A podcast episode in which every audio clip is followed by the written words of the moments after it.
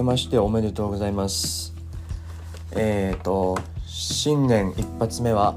2004年。まっとえちょっと本題入るの早いな。年明けてからはえーと、年末年始って新しい音楽があんまりリリースされない傾向にあるのでしかも年々あのマライア・キャリーがマライア・キャリーはじめいろんなホリデーソングがチャートを席巻しちゃうから多分ビジネス的にもあんまり年末年始にリリースするっていうのが賢い手じゃなくなってきているから。えー、っとね12月の後半からそれこそ1月の半ばまではもうしばらく新作目玉の新作リリースがない。時期なのでね。新しい作品はあんまり聞いてないですけど。えっ、と最近聴いてる曲とかも別にないですね。星野源の「サン」を久しぶりに聴いてあ名曲だなと思ったくらいです。で今日は2004年リリースの、えー、マッドリブと MF ドゥームのコラボプロジェクトマッド・ヴィランによるマッド・ヴィラニー。多分読み方マット・ビラニーで合ってると思うんですけど昔マット・ビレイニーだと思ってたんだけど調べ直したらマット・ビラニーだそうです。えっ、ー、とマット・リブと MF ドゥームっていうのはまずマット・リブから。マット・リブっていう人は、えー、90年代から活躍して今でも第一線で活躍してる、えー、ヒップホッププロデューサービートメーカー兼 MC、えー、で MF ドゥームっていうのはこちらも90年代から活躍してて、えー、アンダーグラウンドシーンで大活躍していたで2020年かなに亡くなってしまったんですが若くして病気かなんかで亡くなってしまったえっ、ー、とこの人どっちかというと MC 兼トラックメーカーですねの、えー、コラボアルバムです。マッドリブがメインでビートを作って MF ドゥームがメインでその上にラップするという構成になってます。でこのアルバムは、えー、もうアブストラクトヒップホップの金字塔でしてこれ個人的に俺も思い入れが強いアルバムで俺あのアルバム・オブ・ザ・イヤーっていう AOTY っていうその音楽サイトがあるんですよ。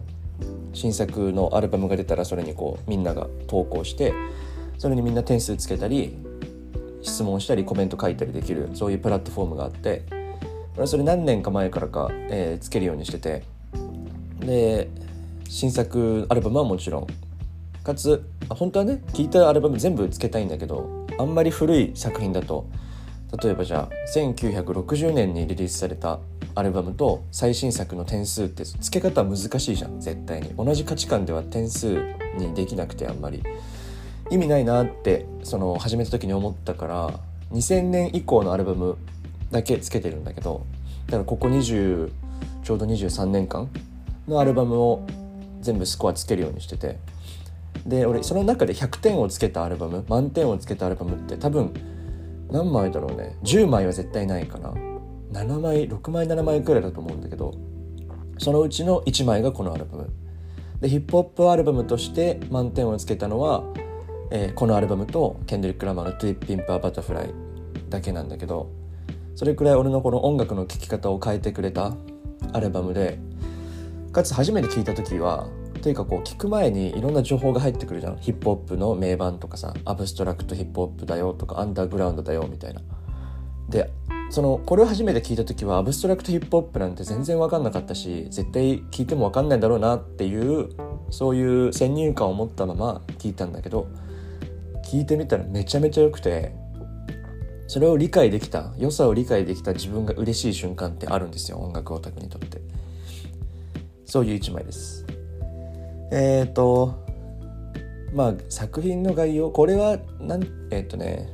聞きどころ？はまずじゃあ Madlib のトラックメイキングの部分から。えっ、ー、と Madlib の得意な、えー、方法はジャズとかソウルのサンプルを、えー、そのままぶち込む。でループする。でブーンバップの形式を保ったままね、えー、っていうすっごいこう raw な raw っていうのは raw ね。 low じゃなくて raw 生。そのすっごい生々しくて野生味のあるトラックのことを英語の形容詞だとローってよく言うんだけど、まあ、まさにそういうえー、トラックを作るのが上手い人で。でその上に MF ドゥームが図太い声で完璧なライムをするっていう。で正直、えー、MF ドゥームのライムとそのリリシズムっていうのは全然わかんないです。理解できたことはないしあんまりこうちゃんとリリックを読もうと思ったことも正直ないです。難しいなだろうなと思って放置しちゃってる。けど、えー、今この絵のためにいろんな人のレビューをちょっと見返したら、えー、とある人が言ってたのは、えー、それこそ選んだワードとかリリックのコンテクストによってライムのそのバランスを変えていくのがうまいみたいなこと言っててで分かりやすい例で言うと,、えーと、8拍目とか16拍目をあえて音を抜くライムを抜くみたいな1234567123456で進めていくみたいなそこでこう波を作ってもう一回その後畳みかけていくみたいなフローがうまいらしいです。まあ、それは聞いてみてください。あのリリックであんまりこう気にしなくてもこのアルバムはすごい楽しめると思うので、えー、じゃあ一応3曲選んだので手短に。1曲目「Accordion」えー、この曲はねあのケンドリック・ラマーの「To Pimp a Butterfly」に収録されてる「You」っていう曲があるんですけど「お前を愛するのは嫌だお前は嫌なやつだ」っていう、まあ、その「お前」っていうのは自分自身のことを指しているんだけどそういう自己言及の曲があってその「You」って曲の後半部がケンドリックがえー、かなり自暴自棄になって酒飲みながらなんかすっごいえっ、ー、とへたれたことを言う曲があるんですけどその後半部ってすごいフラフラしてて脂っかしいトラックなんですよ。でこの「アコーディオン」って曲はまさにそれの原型というか、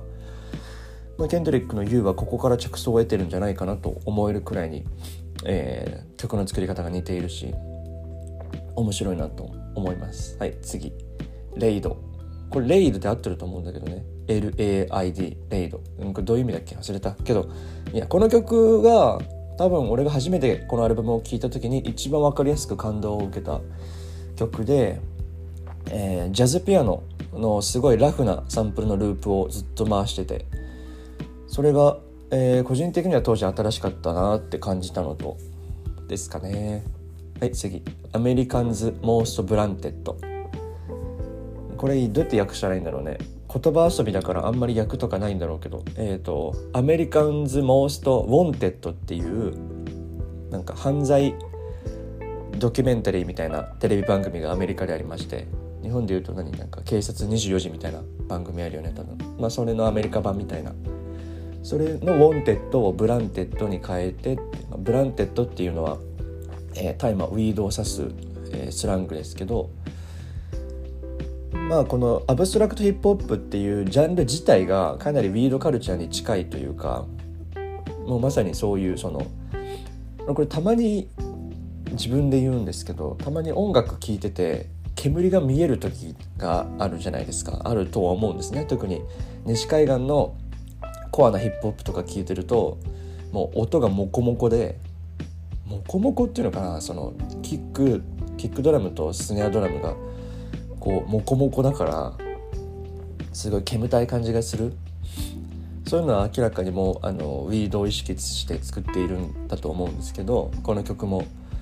それですねその一部。でこの曲はそのすごいウィード臭漂うヒップホップアブストラクトヒップホップの曲ではあるんですけどそれでもすごいファンキーに回しているっていう点で聞き応えありますね。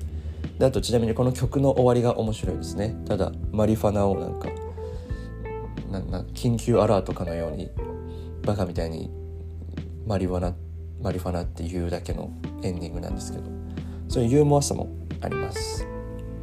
あちなみに言い忘れてましたけど今ちょっと寝起きなので声は変だったかもしれないけど。はいマッド・ヴィラニー新新年一発目でした。なんかちゃんとレビューしたいよね。めちゃめちゃ。今年の目標は音楽的な目標はちょっと一応立てて全然聴いてないジャンルをちゃんと全部聴こうと。全部はちょっと言い過ぎだけど今までちゃんと聴いてこなかったアーティストをちゃんと聴こうと。一回アフロアメリカンのこの文脈とか一回置いといて最初はあれだよ。でもそのアフロアメリカンの音楽に影響を受けたロックとかから入りはするけど最初は何だろうねトーキングヘッズとかもう全然聞いてないのでそこら辺から入りたいなと。トーキングヘッズ入り80年代のデビッド・ボーイ入りとかちょっと俺が入りやすそうなところから入っていきたいなと思ってます。